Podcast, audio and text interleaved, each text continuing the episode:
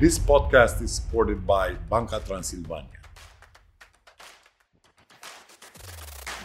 Hello, everyone, dear friends. Welcome back to Sporty Talks. Sporty Talks is the place where we look at sports, we, we take it apart, we see what's uh, what's up with each part, and trying to put it back. Hopefully, it still stays the same. I have the opportunity to talk to extraordinary people, and today is no exception of that. I'm glad and I'm honored to have with me uh, Dorian Yates. Uh, he's six-time Mr. Olympian, professional bodybuilder, entrepreneur. Um, is a business person. He, he translated that experience from uh, from sport to different parts of uh, of the business and uh, and the, the life. And I'm very excited to have him here and to start a discussion with him. So, welcome, Dorian. Thanks, Virgil. Thanks for having me on, man. Thank it's you very much for accepting my invitation. Uh, first of all, why are you in Romania?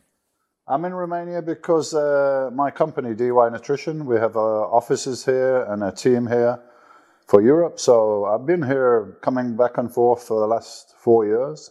Okay. And we just actually had the DY Games, which is uh, uh, to promote sports and health and fitness in Romania, because apparently uh, the gym attendance in Romania is a little bit behind the rest of Europe. So we're just trying to promote it here and uh, have some fun. So we had the, the games on Saturday. People from all over Romania coming to compete in the games and having fun. So uh, that's it. I'm trying to promote, uh, you know, bodybuilding, but just sports and health and fitness in general. So, um, for for our audience to to know, you you are one of the greats of professional bodybuilder, and um, you're right there with um, Ronnie Coleman, Arnold, uh, Lee Haney, Phil, and and but but for some people, you change this, you change the game, and you're you're one of the most admired um, figures of bodybuilding because you brought different vision of the of the of the game. But let's start let, let's start with the beginning. Yeah. Let's start. Why bodybuilding? How how did you get into that? I got into bodybuilding. Uh, first time I lifted weights, I was actually uh, first I was doing karate. Okay. Because I was um, huge fan of Bruce Lee, as many people were back in the in the mid '70s. I had Bruce Lee on the wall and all that stuff, and I wanted to be like Bruce Lee and jump over buildings and all this stuff that we saw in the movies. So I went to do karate, and uh, when I was doing karate, they had a small place with the weights in there and I started lifting weights, and um, it's hard to describe. It's just like uh, this was me.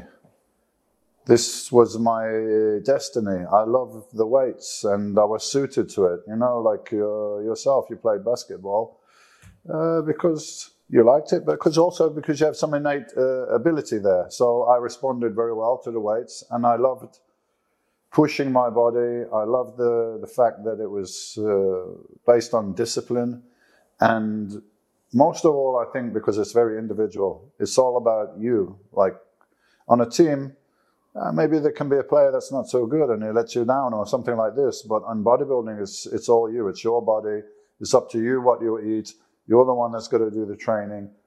And now it's a little bit different because now people do have coaches and they do have nutritionists and, and so on. Uh, but we didn't have any of that. So I was forced to, also, we didn't have the internet. So I had to get magazines, I had to get books, I had to read on nutrition, I had to do all this stuff myself. So I had to do all the research myself, I had to do all the training. So I felt like when I got to the competition, win or lose, it's down to me. And up to that point, I think in my life, I felt that other people let me down, maybe. So I wanted to be in control of everything. So all around it, it just physically and mentally, it was well suited to me. I was almost made to be a bodybuilder. I read that you came from a different background, and when you started, you came from some unfortunate events. Yeah. So that took you out of there. Maybe, maybe unfortunate, maybe not unfortunate, well, yeah. maybe fortunate. Maybe Who knows? To, to take you out of there. Ultimately, it led me down this path. Uh, I left home when I was 16, so I was like living at a friend's place or, you know, I had no real stability and I was in a gang. We just nothing serious like you get now, but uh, in a gang with some friends, and we get into fights with other gang, uh, stuff like that, you know. And uh, I ended up spending a few months in a detention center, and in there, the 300 people, I was the one with the best physique. I was the one who could lift the most weights, and because of this, I was treated differently by everybody, by the guys in there, but not only that, by the, the authorities, the officers, and they treated me a bit different with a bit more respect. And actually, a couple of guys in there said, Listen, Yates, we can see you don't belong in here.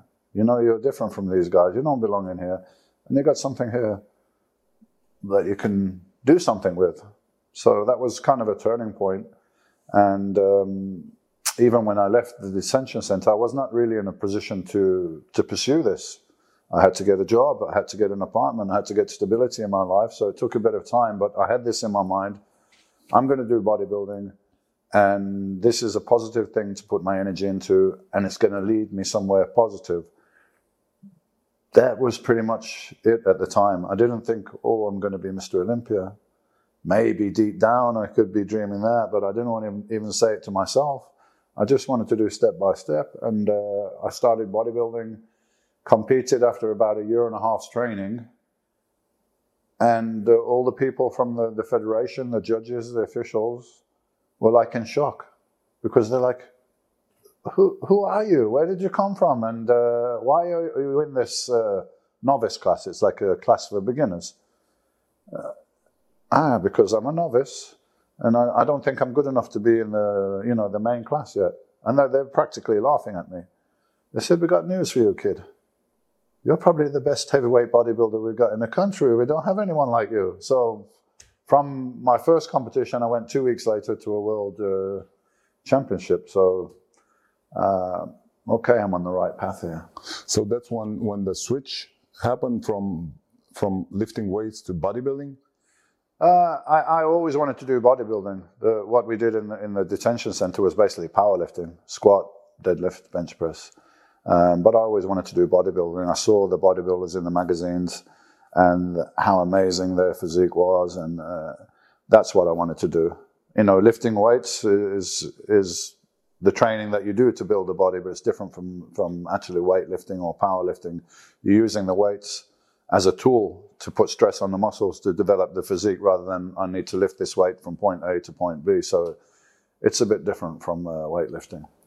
You're comparing our sports, and you know, I played against a, a, an opponent all the time. You know, it's a game with team with others. Yeah. You played all the time against yourself. Yes. And and that type of training that you did, it's just work. It's not. I mean, where is the fun?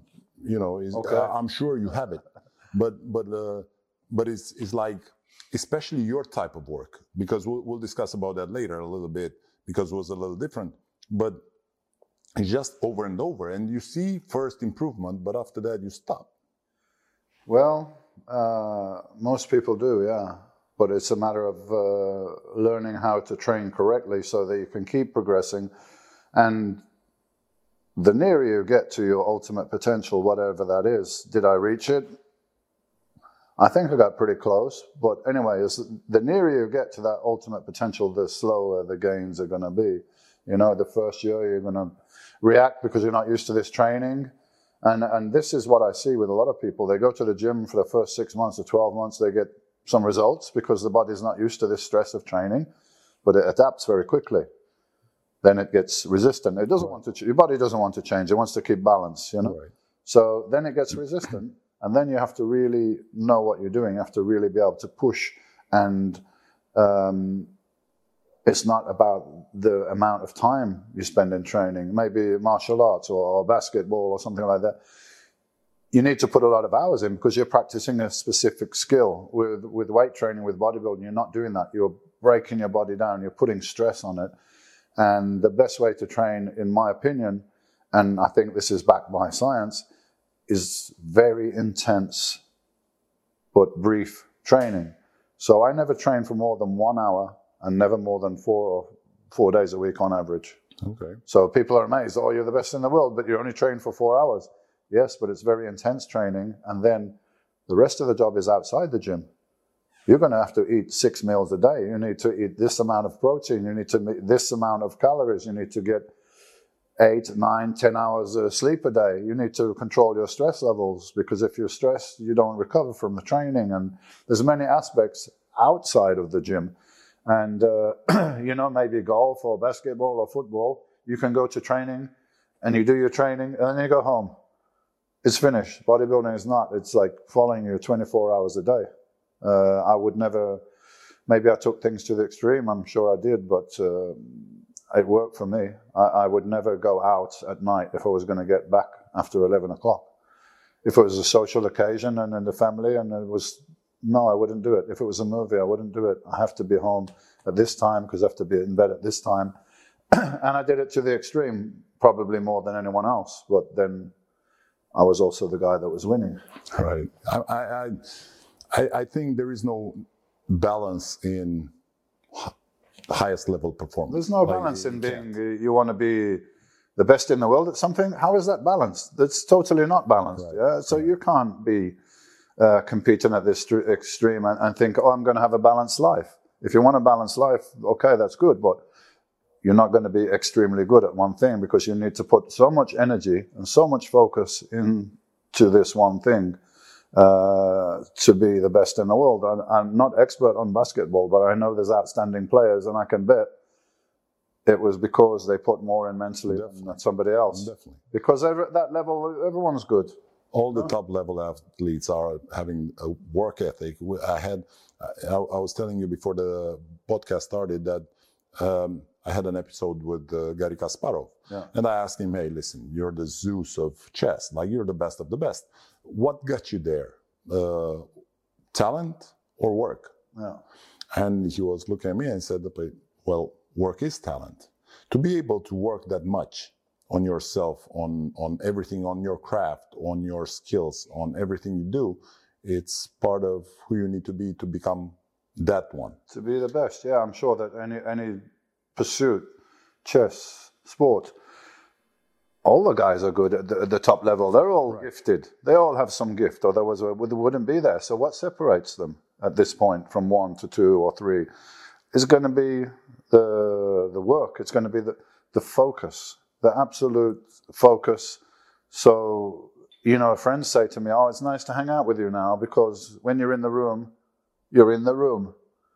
Years ago, we used to be in the room with you, but we knew that your head's somewhere else. You're not even in the room, even though your body's there, but your mind's uh, thinking about the training, about the diet, or something else all the time. It's, uh, it's an obsession.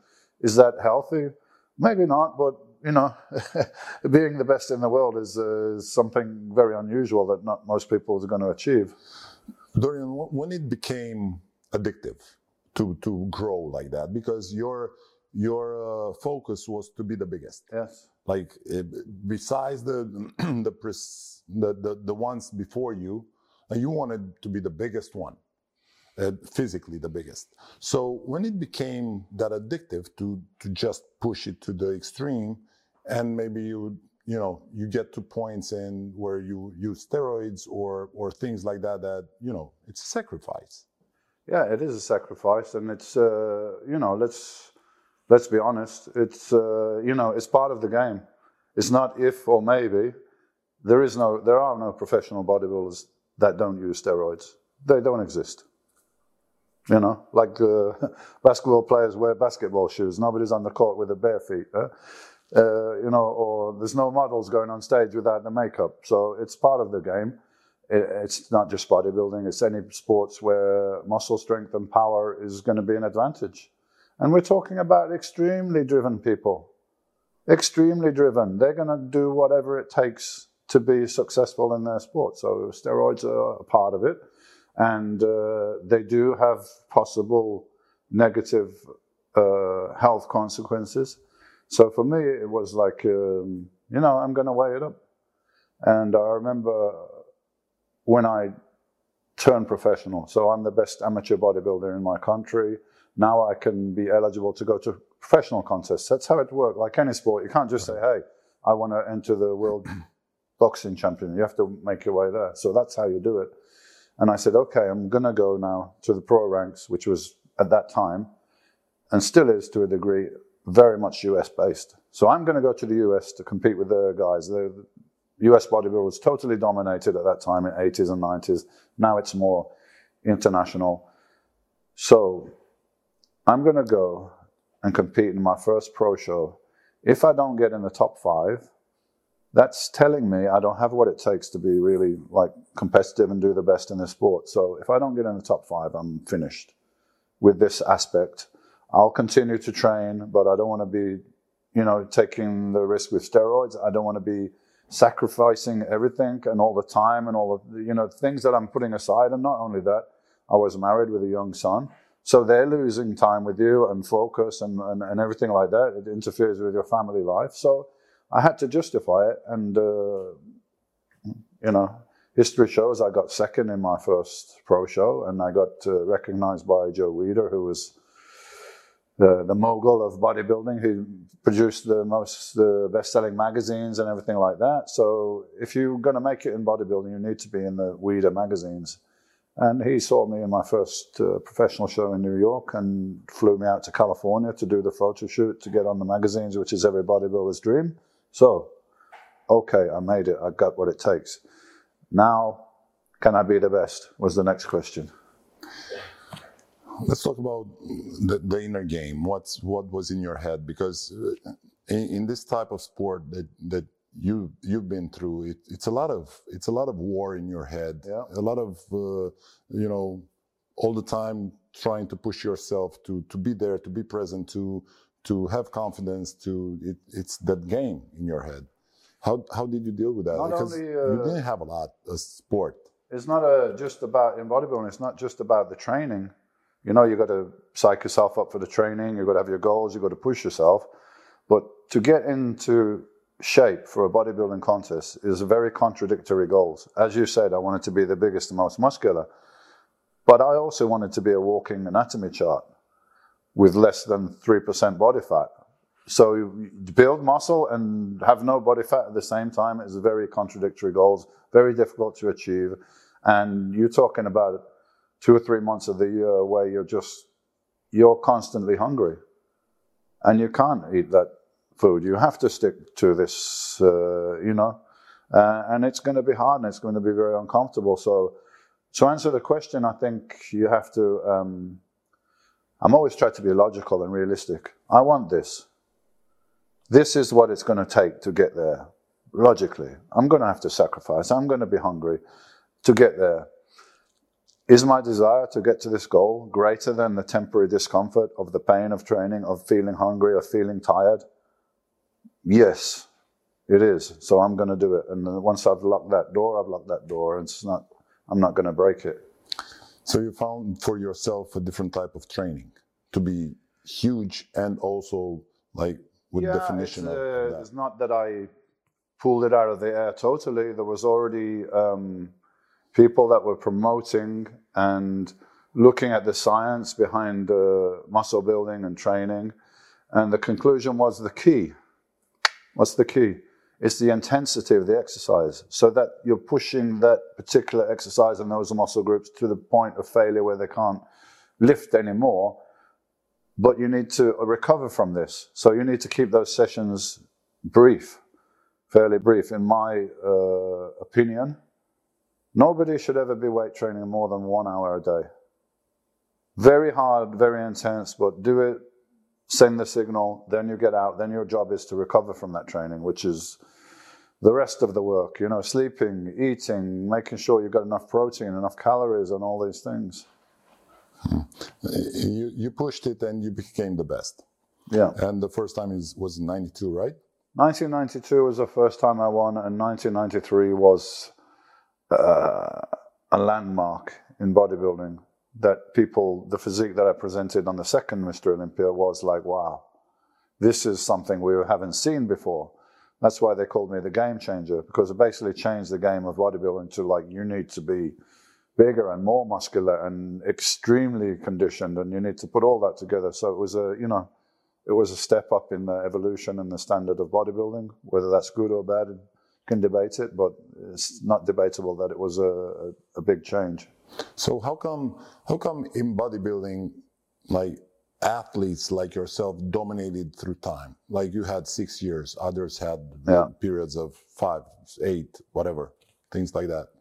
Uh, well, th- there's um, few factors which make a champion, and uh, one of them is genetics. You know, you're very tall. This is genetics. Yeah. Can't Uh, I Can't have uh, a good structure for bodybuilding, uh, long muscle bellies on most of the, the the body parts.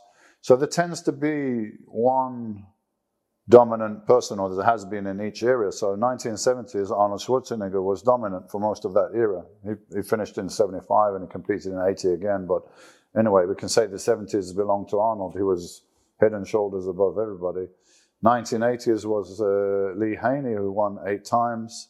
Maybe one or two was a bit close, but he, he won eight titles. And uh, I competed against him in my first Mr. Olympia and got second. But then he retired the next year, and that's when my reign started. Um, and also, when you're the champion, you have a little edge, maybe psychologically, in everybody's mind, including the judges. So this guy is a champion. We need to say somebody better than this guy, not close, better. So you have a little psychological edge that, uh, on being the champion already. You use that through your career, the oh, psychological edge, because Oh, Yeah, I, I read about the shadow. The shadow was me being me. You know, I just was shy and I didn't like publicity and I didn't like talking. I didn't want to go on TV. I didn't want to talk to anybody because that's my personality.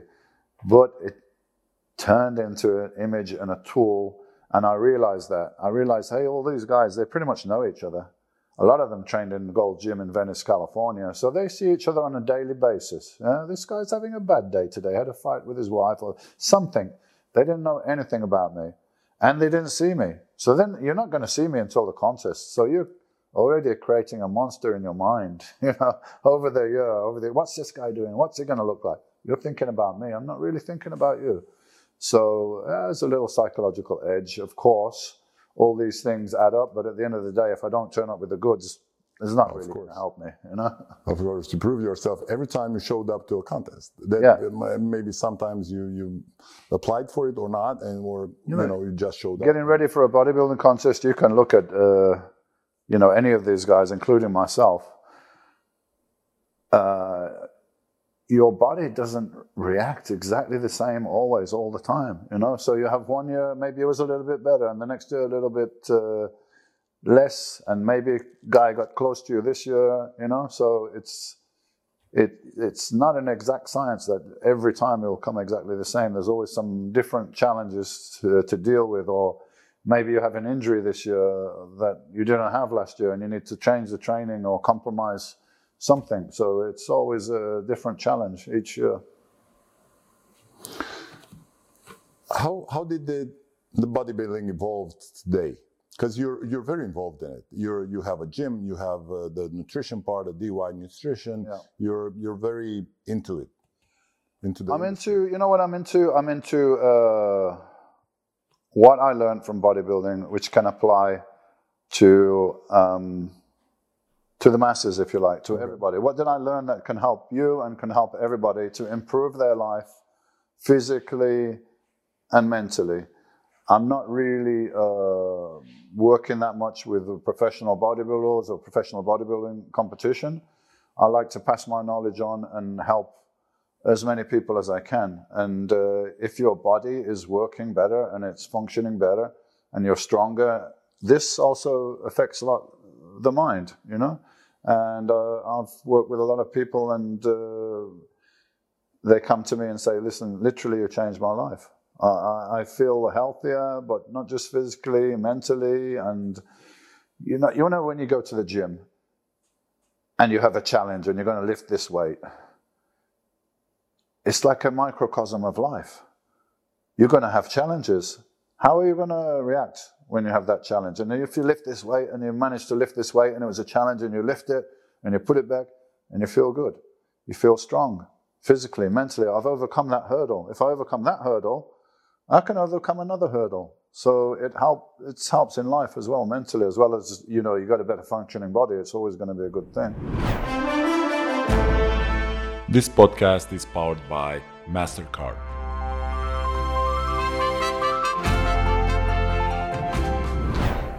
You came you overcome a lot of hurdles, and one of uh, one of which was retirement. Yeah. After your last title, you you broke some muscles, you had Yeah. some injuries, you still won the, the competition, but after that you went to the other life, the afterlife. Yeah, well, this is a, a huge challenge that I think anyone that's super focused on anything, I mean, I know sports people, so I use that as an example, but it probably applies to anything where you've had this all consuming goal, all consuming, all your energy, all your thoughts, all your spirit is going in a tunnel like this towards your goal.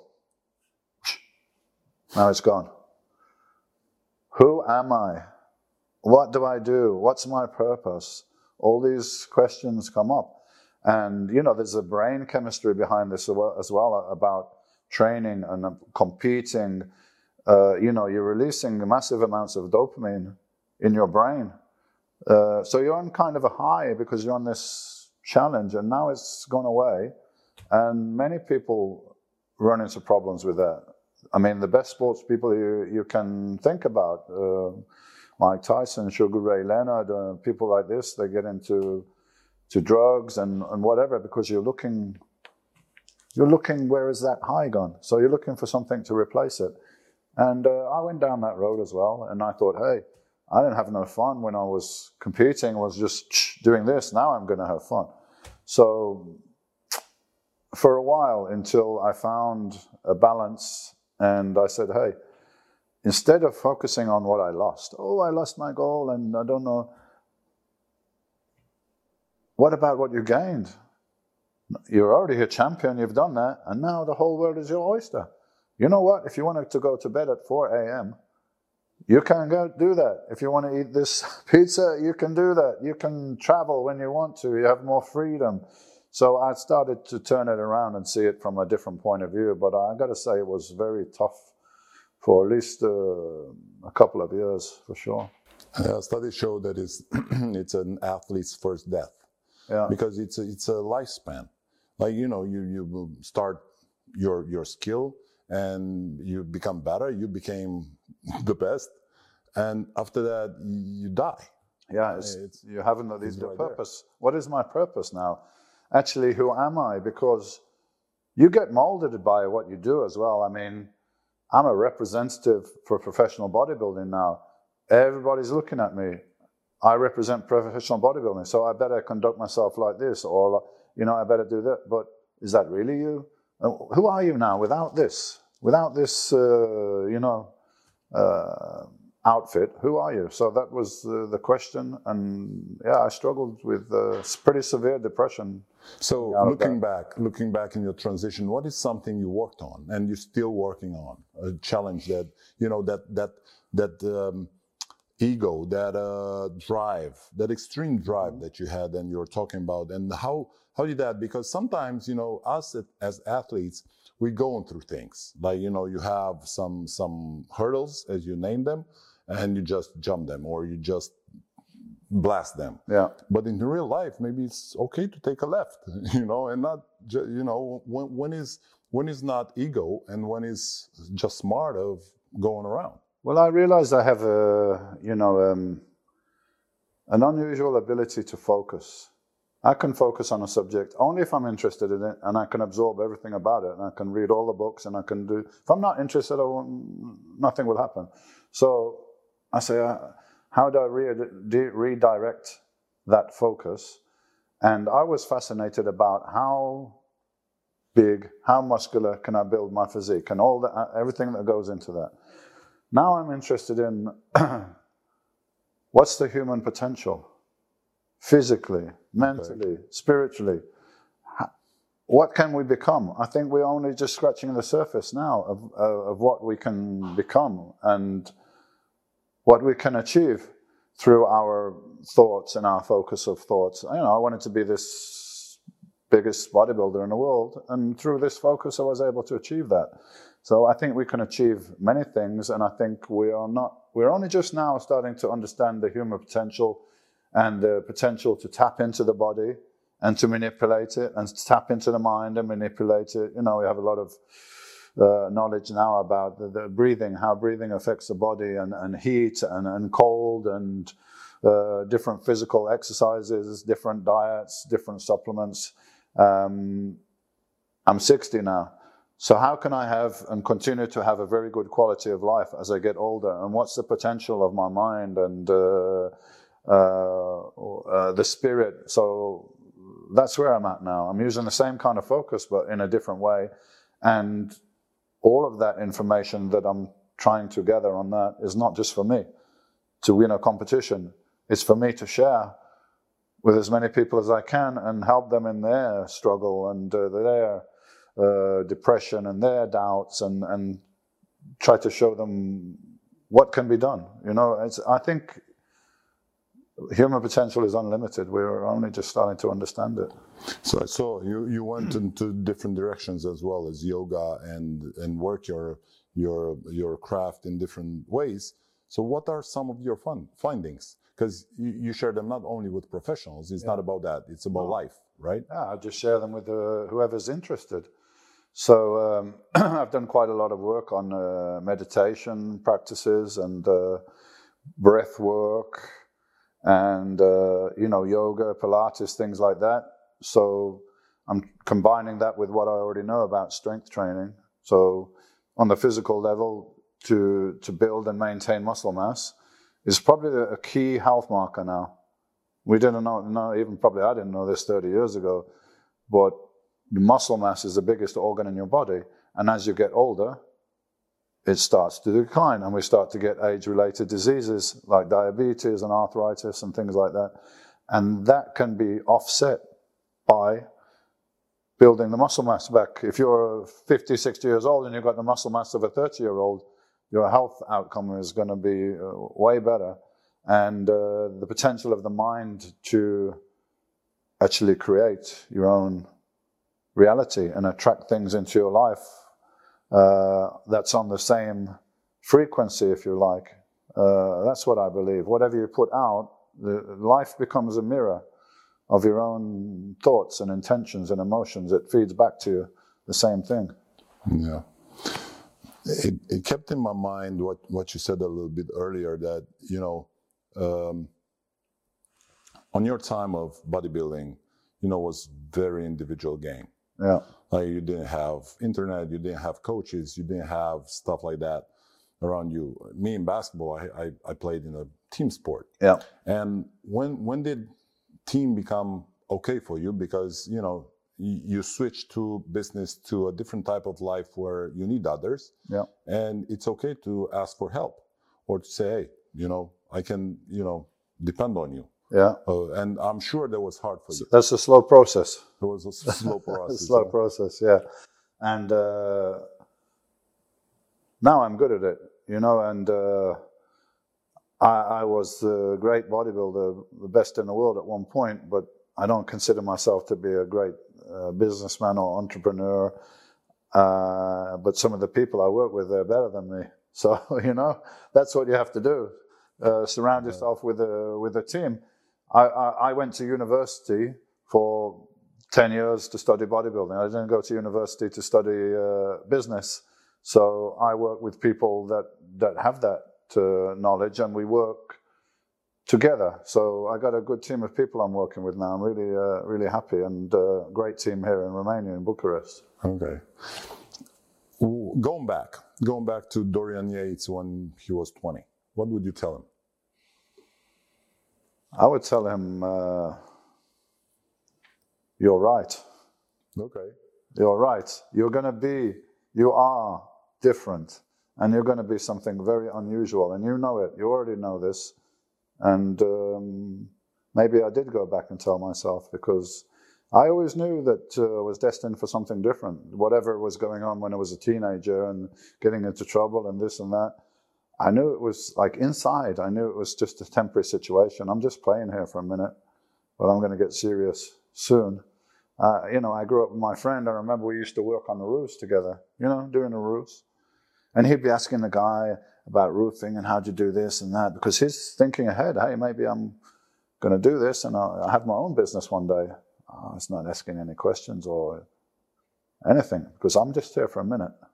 Just here for a minute, getting some wages, and I'm doing something else soon. So why would I be asking questions?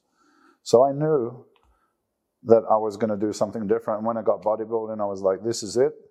But initially, when I first started, I didn't know how good I was going to be.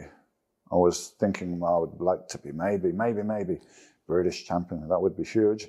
If I can be British champion and open my own gym and make a living from what I really enjoy doing and don't work for anybody else, that was already a victory for me. But obviously, it went much further than that, step by step.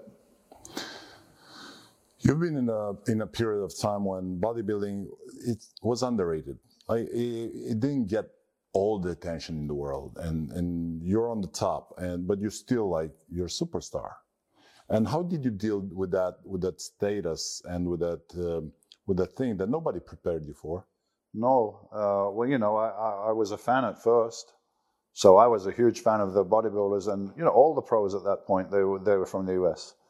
But they would come to the UK, like every month pretty much there was a top professional from US coming and doing seminar talk or something like that, so you could go and see.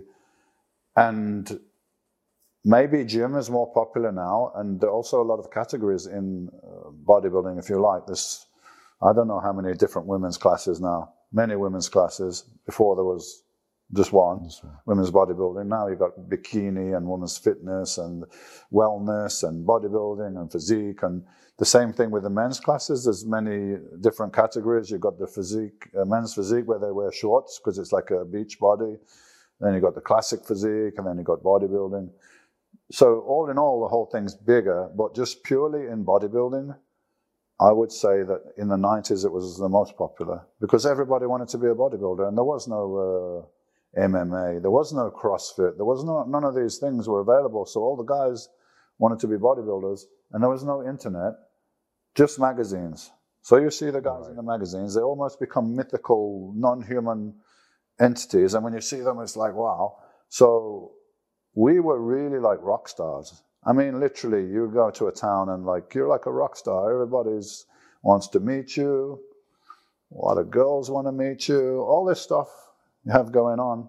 Um, but I was always very aware I, am just going to go and I'm going to do my job and I'm going to get paid and I'm going to move on. I'm not going to get distracted. I'll save that for later, you know. So you had that that discipline. Yeah, I had that discipline no matter what. Uh, and some of the other guys didn't, and I would observe that, and I'm like, okay, no. that's one weakness I've observed in you, which I'm not doing. So I have an advantage over you psychologically already. I remember before I turned pro, I, I, was British champion and just due to turn pro. And I met a guy at the time that was a superstar in bodybuilding. He came to UK and we were together at one contest doing an appearance. And I went to speak to him well, five or 10 minutes. And I came back and I said to my wife, this guy will never beat me. She said, oh, how do you know? I said, I know, he'll never beat me. I spoke to him. I, I, I, I, waited up. He can't beat me. no, you, you had. I, I read all about it, and I, I listened to you before to some some uh, interviews. You had that mental game all the time. You were like, yeah, it's so instinctive. It's it's not an accident that you've been six times uh, Mr. Olympia. I mean, that that's not. People don't understand that this is not only talent. Like you, yeah. you can get that only with talent. It's, it's, like the whole the whole whole nine yards. You've whole probably package. seen it yourself in your in your sport you can have a guy that's very talented and a guy not so talented, but he's prepared to do the work. He's here, you know. Right. You, you but, can, but, at your level, it's both. Like yeah, you, everybody's, everybody has the talent. Everybody's and, genetically and suited. I, I think I, I, until 95%, everybody works hard. Yeah. I mean, is is not possible. But that that that tip tip the of the mountain, it's also native but talent and you know just just I believe that I was able to beat people that were arguably more naturally talented than myself because I made up for it with the, the hard work and the discipline that they maybe, uh, you know, and, and sometimes when you're really talented and comes, things come very easy, you don't develop that kind of uh, discipline and drive and hunger because it's coming easy anyway. Why should I do that, you know? Right. Hmm. Now, now you're in a, in a part of your life that you you can mentor people. yeah. and uh, you can you know really be there and and change some game game changer in that sense like uh, help others understand what is the danger of bodybuilding there's no danger of bodybuilding there's a danger in professional bodybuilding uh, yeah sure, because it's extreme yeah. you know it's like uh, what's the danger in cycling no danger in cycling but if you're in a Tour de France and you're pushing your body to the limit and you're using performance enhancing drugs to push that further because everyone else is using them as well, then then there's a danger there. Then there's a health risk which you have to weigh up and you have to own it to manage. Yeah. Um, and you know, thanks God, uh, I'm 60 years old. I feel very healthy, and uh, you know, I'm continue to look after my body, but I'm not trying to be this guy that I was. This is the problem. When guys get caught up in this is who I am, this huge muscular guy, and I'm not this huge muscular guy anymore, no one's going to respect me, or no one's going to love me, or something like this, yeah? So, you, I, you know, I had to let go of that. I'm saying I'm going to lose weight, and I'm actually going to lose all the, not all this, but some of this muscle that I worked so hard for because it's not useful for me now. You know, I need to uh, be able to be mobile, and I feel stiff now. I feel too heavy. And guys trying to maintain this type of physique and using steroids or whatever they're using into their 40s and 50s, this is where it's dangerous. And we see, uh, you know, we've seen some deaths from this in the sport, yeah. professionals and non-professionals. Yeah, I think I think also people looking for shortcuts, and there are no shortcuts. There is no shortcut, but everyone's looking for a shortcut now because that's society, you know? Uh, you know, women, they do Botox, right? They do face implants, they do lip injections, they do tits, they do ass, they do liposuction, they do everything to change their appearance. So guys are like, hey, why can't I take steroids to get a six pack quicker for the beach? Uh, what's the problem? It's just a reflection of society. So yes, people are in in when I was competing, like well, I got back into in the eighties. You know, it was a bit of a closed subject, and the general public certainly didn't know what steroids was. But some people in the sports and the bodybuilding, they knew. But it was. I remember asking some guys when I started training that I know it's like a you know, we'll speak to you later when you've been training a bit longer. Uh, so put a bit of training in, nutrition, learn how your body works, then maybe if you're serious about it and you're going to go for a competition, then let's talk about it. Uh, but now, I mean, I would say 95% of people that take steroids are never even intending to go in a competition.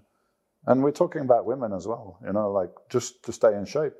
They're taking steroids, which are derivatives of male hormones. For women, it's even worse possible consequences, but they want the look and uh, they think about the consequences later.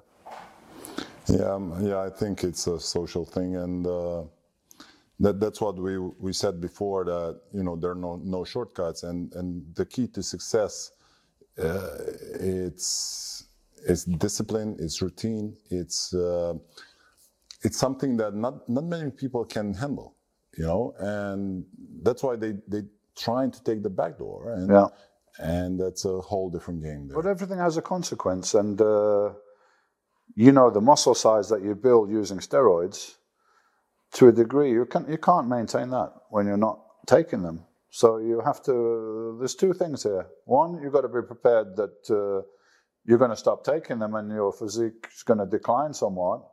Or two, you're just going to take them for the rest of your life which is which the is, trap that a lot of people get back. caught in because they don't want to uh, go backwards. And if their sense of self uh, importance is tied up with being this big guy, of course they don't want to give it up. I, it was almost a challenge for myself. I said, I'm going to lose weight on purpose because can I still be the same guy?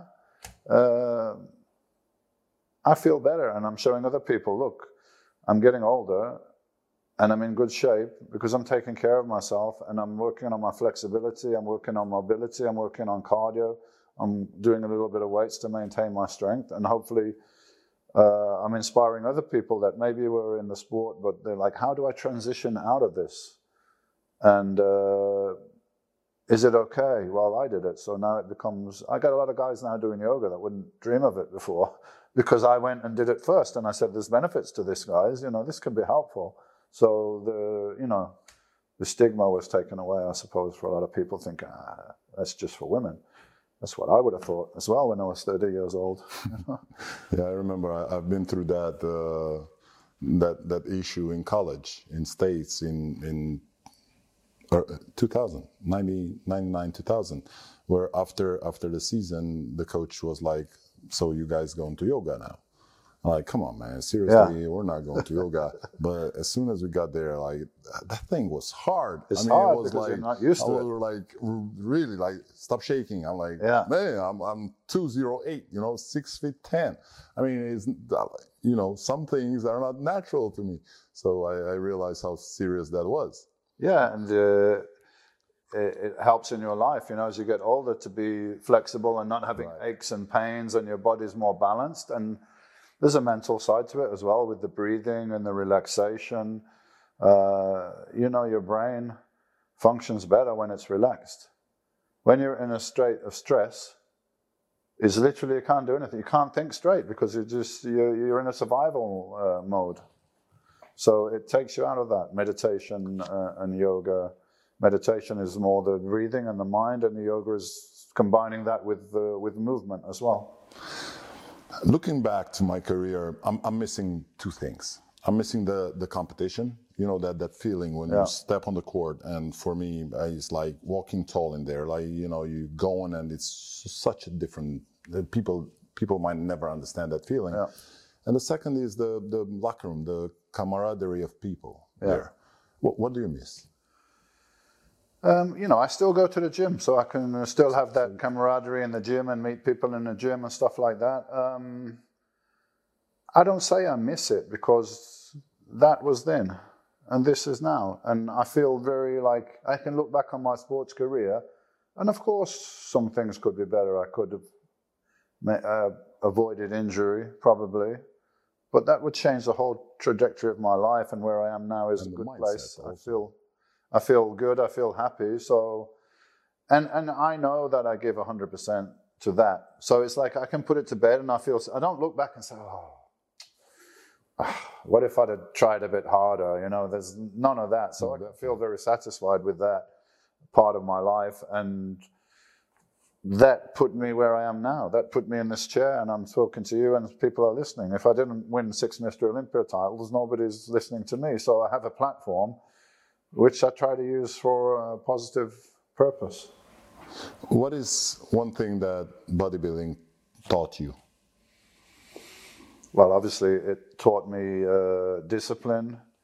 It taught me uh, planning and goal setting. It taught me visualization. It taught me uh, the the power of the mind and the the thought and the like mental rehearsal and, and all this stuff that you, you can apply this to anything that you want to do.